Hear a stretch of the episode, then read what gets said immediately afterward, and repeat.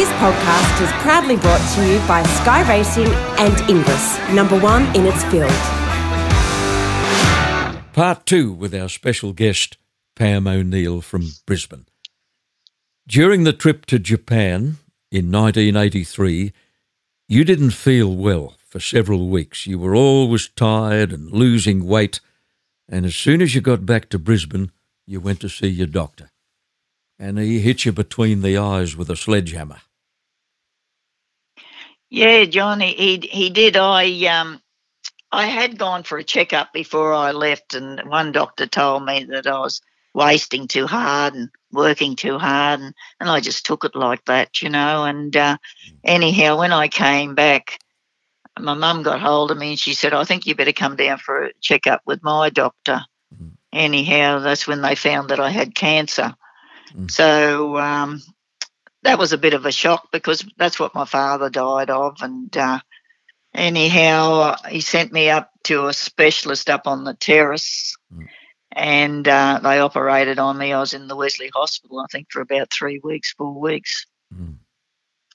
Well, what did they tell you, good though? for the weight. the, the, the original prognosis wasn't good, was it? No, they said to me if I hadn't moved when I did, it, they said you only had 12 months to live. Good. And uh, that was a bit of a shock. But uh, it, it, you know, I'm one of those sort of people. I don't let things worry me like that. I just get on with it because I know you either got to beat it, you Mm. can fall in a heap, but if you don't, you got to beat it, you Mm. know. Well, that's 36 years ago, so I'd say you've beaten it. I'm still here, John. That's the main thing. You know, there have been a few special horses in your life, none more so than old Supersnacks. He came into your life under unusual circumstances. You'd just been taken off a nice horse, and a group of friends decided to buy one that you would never be taken off. And you found him at an Inglis Easter sale. Yes, we did. Um, I, I was riding that horse, Breakfast Creek. He won three out of four. Mm. And uh, he had bad feet. And the day that I got beat on him, he ran second. And uh, they said, Oh, we want to put a male on him. So Colin Part owned him too. And uh, anyhow, a girlfriend, the same girlfriend that got on Dale Grasby for me, Mm. was the instigator of we form a syndicate and and buy a horse in Sydney. So down we went and uh, we found um, Supersnack down there. By lunchtime, a very Yeah, top sire Lu- at the time. Yeah. loved them, loved the lunchtime. So Breakfast Creek was by lunchtime, and and then I used to ride a horse called Water Wagon. Yeah. Uh, he was by lunchtime. Mm. And uh, they, they were handy horses, and I loved the breed. But they, they had bad feet, John. They were very bad feet problems. Mm. Who the lunchtimes? Yes, yeah, it was common yeah. with them, eh? Yes, and it's Supersnack should have won a real big race only for his feet. And uh, Mm. anyhow, we bought him, and uh, oh, he could buck. He What'd you pay for him, Pam? I think about twenty-seven thousand we paid for him then, and Right. that was a bit of money in those days. My word. You know, Mm.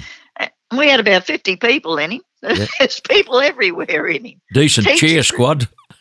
Oh, teachers that weren't even been to the races. Bought a quarter share of somebody's half share, and oh, but they they were great people and they never interfered and and he was a horse that paid his way from nearly day one the day he mm. raced first day he raced. Well, tell He me about 20 his bad habits first. He had a few of those, didn't he? oh did he ever? He um he used to go out i remember forget when we got him from the breaker inners i was going out on the track on him. And uh, he uh, was trotting along and next minute he dropped the head and i was only good for about six. One of the tr- one of the trainers i think it was paul dawson yelled out. He said you got him. I said pig's tail i have. Yeah. and he used to drop the head and then he'd whip back underneath you Mm. Oh, and oh, he'd get you. He'd get you all the time. Yeah. What You know. about on race day? Oh, he had another trick at that. As he was pulling up, he'd whip around. So Uh. I knew him, so I was ready for him. But through the But- race, he was fine. It, through the race, he was fine. He Mm. was fine. He was a little bit tardy at the start, even to get him in the barriers, but No, he was fine. Him and I became real good mates, you know. Pam and, And we're talking about a horse called Supersnacks, which is, is Pam's all-time favourite. The win that gave you probably the biggest thrill was the Rockhampton Cup. yes, it, that was that was a big thrill because uh, it because what we used to do, we take a lot of horses up to um, to Rockhampton because at that time the Winter Carnival was here, the Stradbroke and everything on, and a lot of our horses weren't good enough to compete because we had a lot of top horses come up from down south in those days, you know. Mm. Anyhow, we'd head up to Townsville and uh, we'd won all the major races and up there, and the Rocky Cup was coming up, and uh, and he he could be a front runner because it was two thousand two hundred meters then. Mm. Now it's been, I think it's cut back to a mile. Mm. And uh, anyhow, he jumped out and he was leading, and as I got around to about the 1400, there was a jockey come past me and said, Let me lead. I said, Drop off, will you? Because there's a horse come off beside him. yeah. Pull. He'd really pulled. pulled. Would, would he? I said, Oh, drop off. So, yeah. You, you gave, you gave that jockey a swift repartee. Yeah, I did, slightly. you would have done that in the trots, John. Oh, of course, many times. Yes. Do you know uh, he won seven at Eagle Farm? oh, yes, he was a good. He won when he was 10, Yeah. and Lenny Hill rode him. I Mm. was out hurt, and Lenny Hill rode him when he was 10 year old. He won But he, he, he was a good horse. seven at Eagle Farm and one at Doomben. Uh, 23 wins in all, and you rode him in 18 of those wins. You That's gave him a home for life too, didn't you? Oh yes, I, we uh, I uh, he was given to me then, and because he'd been so good to me, I um, I kept him in the stable, and his feet got worse, and and I'd turn him out in the paddock because I'd feel sorry for him, and he used to come back looking skinny because he used to fret out in the paddock, John. Even when he was in racing, you turn him out, he'd never do real good out outside, you Mm. know. Yep. And uh, yeah, he had a home for life with us. We But, mentioned. uh, sorry, Pam. Go on. I'll tell you a little story about him. I'll never forget this day. I was at Doomben Yeah. and he was favourite. And as I said, he was a bit tardy in the barriers. And one of the barrier attendants got up on the barriers and he said, Pam, I'll get you away. And I said, Oh, that's good. Thanks. Anyhow, the gates open and I come out 10 lengths last. and I thought, Cripes. What's he done? Anyhow, Yeah. what's he done? Anyhow, I um, as I was pulling up, I thought to myself, I reckon that bloke still had hold of this horse's head. Mm. Anyhow, I said to one of the clerk of the courses, I said, "Did you see if he, they had hold of his head?" He never saw anything. He said, Oh, and I was sure that he still had hold of his head. Mm. Anyhow, um, he uh, when I went back in and on because I looked at Colin, he's shaking his head, saying, "Well, what have you done this time?" yeah. And uh, anyhow, I said, "I want to protest about the start." Mm. And because he only got beat a couple of lengths too, you know, Mm. Did you run second? he runs second? second. Ran he sec- runs second. Oh, And uh, anyhow, uh, they showed the film, and you could see it like it wasn't. It was just a split second decision, and and he didn't let him go, you know. And uh, anyhow, as I come back to the enclosure, the crowd went berserk. They said, "Oh, get back in the kitchen, O'Neill," you know. and, uh, and Tommy Dawson was there. I'll never forget him. And anyhow, we went into the steward's room, and uh, you could see it was the camera was luckily you could see head on and side on that the horse's head was at the side when he jumped, you know. Mm. So I was declared a non-runner. Mm. And uh, anyhow, uh, a bloke come up to me and said, "Well, what have you been if you'd run?" Uh, if you'd won, I said, "Well, I wouldn't have protested, would I?" You know? of course. but we had there were some big punters in, in him too, and uh, you know I was mainly thinking there about their money, not getting second prize money. You yeah, know, yeah. but uh, yeah, I'll never forget it. You've already mentioned Breakfast Creek.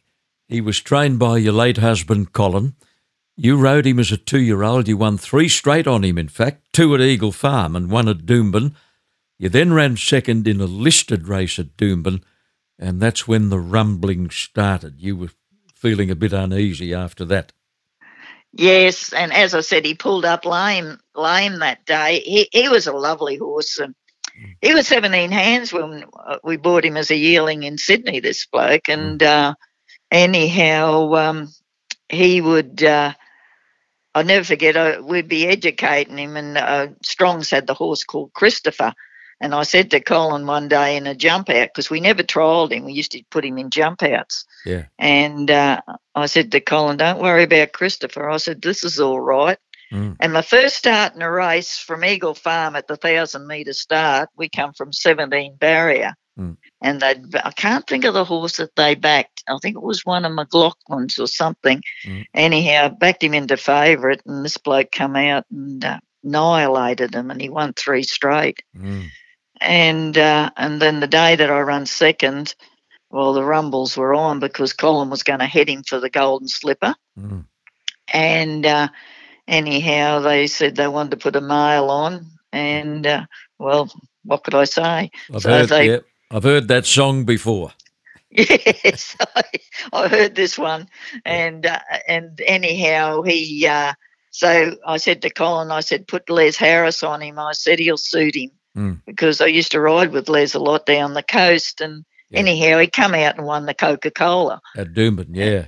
at Doomben, and then we headed down for the slipper. Yeah, I remember I him still running in the slipper. riding him work. Ah, that was Bounding Away slipper, 1986. He never really got into the race, did he? No, well, he led. Uh, Gavin Duffy rode him. He was up near the lead. Yeah. He should never have started, John. He uh, they paid the late entry fee on him, but his feet were bad, and and we had to have special plates on him. And they said, "Well, seeing that you've paid the Mm. late entry fee, we'll let you start." You know, Oh, yep. but uh, oh, he he was very good horse, Mm. very good horse. He only had a total of 16 starts. He won a Liverpool City Cup at Warwick Farm one day, and Doug Messingham was his jockey that day. That's right. Uh, I tell you who trained him. Um, it was a bloke at Deagon trained him. Then I Mhm. can't think of his name. Um, just slipped my mind. Yeah. because he had to go out and he had to be spelled for 12 months Mm. with his feet. And uh, anyhow, we decided we wanted to get out of him, and Mm. anyhow, we we sold our share in him. Well, Colin's share in him. So you've got no doubt we never saw the best of Breakfast Creek. Oh no, no, he he was a very good horse, John. Very good. And and the same with Supersnack. He was a very good horse, but he always had feet trouble, Mm. bad feet trouble. He used to have uh, get thrush in his feet all the time, and Mm. every day I used to wash them out and pack them with sulfur millimite and that. And uh, Mhm. it's it's just their traits, the lunch times, I think. Mm. You and your first husband, Matt, had two kids, Cherie and Gavin. Cherie Yes. took out a trainer's license when her stepfather, Colin, took ill, and she still got a couple in work. Yeah, she has, John. She she loves it. That's that's why I said it's a wonder where, where Taylor got all this from. Mm. but uh, she she loves it, and and Gavin, he was a jockey for a while, and then he got too big, Yep. and uh, he's mainly works on construction sites and everything now. Mm. You and Gavin rode together in the same race one day at Beaudesert, and that was a special moment for you. Well, it's a special moment for him. he, he was determined to beat his mother, and uh, he he he come out and he come out in the race, and I think he run second. And uh, uh, when we were pulling up, he said, "I beat you." And when he got in the enclosure, Colin gave him a pay because he should have won the race. Well, we're right on cue there because we're going to talk about Colin now. He was an outstanding jockey in his own right. I remember him winning a Doomben 10,000 on a Sydney horse called Tipperary Star. He won a Stradbroke too, didn't he? he did. He won a Stradbroke on Prince Meady's. Had a dreadful battle with Weight Pam, uh, which shortened his career as a jockey drastically. Well, John, you imagine those times. I think the top weight was about 53 or 52. Yeah. Like half of these jockeys wouldn't be able to ride in those days, you know? No, no. And uh, they had to race very hard, had to race very hard. And, and that was his downfall because in those days they used to take Lasix and that's virtually what killed him. It it uh, affected his kidneys and he got cancer in the kidneys and it went up to the brain. But he, you know, he was a brilliant jockey. Mm. You lost him what seven years ago? Yes, going on. I think six years this August. I think it is. Yeah. You know, you'd run into the younger female jockeys on occasions, no doubt, uh, in recent years. Are some of them aware that you're the lady who paved the way for them? Do you, do you get that sort of recognition and acknowledgement? No, not not so much from the young ones, or or they don't say anything. Some of them are even scared to talk to you. I don't, I never thought that I walked around with a cranky face, no, but you know, you know they won't say hello or anything. But you know that that's that's just just them. I you know as I said, I was there at the time and I got the rule changed. If it wasn't me, it might have been somebody else. And uh, hmm. anyhow, I was proud that I was the one there. We'll just pause for, again, Pam, to clear a commitment on the podcast, and then we'll come back to use Hollywood jargon to wrap it up. The completion of the Great Southern Sale in Melbourne brought down the curtain on a spectacular sales season for Inglis. In 2019, Inglis cleared an amazing 85% of all yearlings offered a Southern Hemisphere high. Inglis sold 19 of the 30 yearlings in Australia to make more than a million dollars, as well as the only two yearlings to sell for 2 million or more. Inglis graduates have won 20 individual Group 1 races for the season so far. Inglis ended the sales season as the Southern Hemisphere market leader. Entries for the Classic, Melbourne Premier, Australian Easter, Melbourne Gold, and Scone Yearling sales will be open in early July. You'll find details and entry forms at inglis.com.au. My special guest is Pam O'Neill. You know, you, have got special favourites, no doubt, among the young ladies who are riding in races today, and I know you've got a, a lot of time for Tegan Harrison. You mentioned her name already. Yes, I, I, I like Tegan very much. I think she's pretty professional. She can get off and the horse and talk to you about how the horse has gone. And I think a lot of some jockeys lack that. They don't give the owners a respect that they deserve when they own horses. You know, I, I when I was taking a apprentice school down at Deagon, I used to always say to the to the apprentices, I said, always thank your owners for your rides. If you think you rode a bad race, tell them you rode a bad race because that will get you you admitting it. That would they'll say, well, I'll put him on next time and and and give them a feedback about their horse. I think it's very important because you're dealing with owners. They're the ones that are buying the horses. Mm. And you, Tegan's very good at that.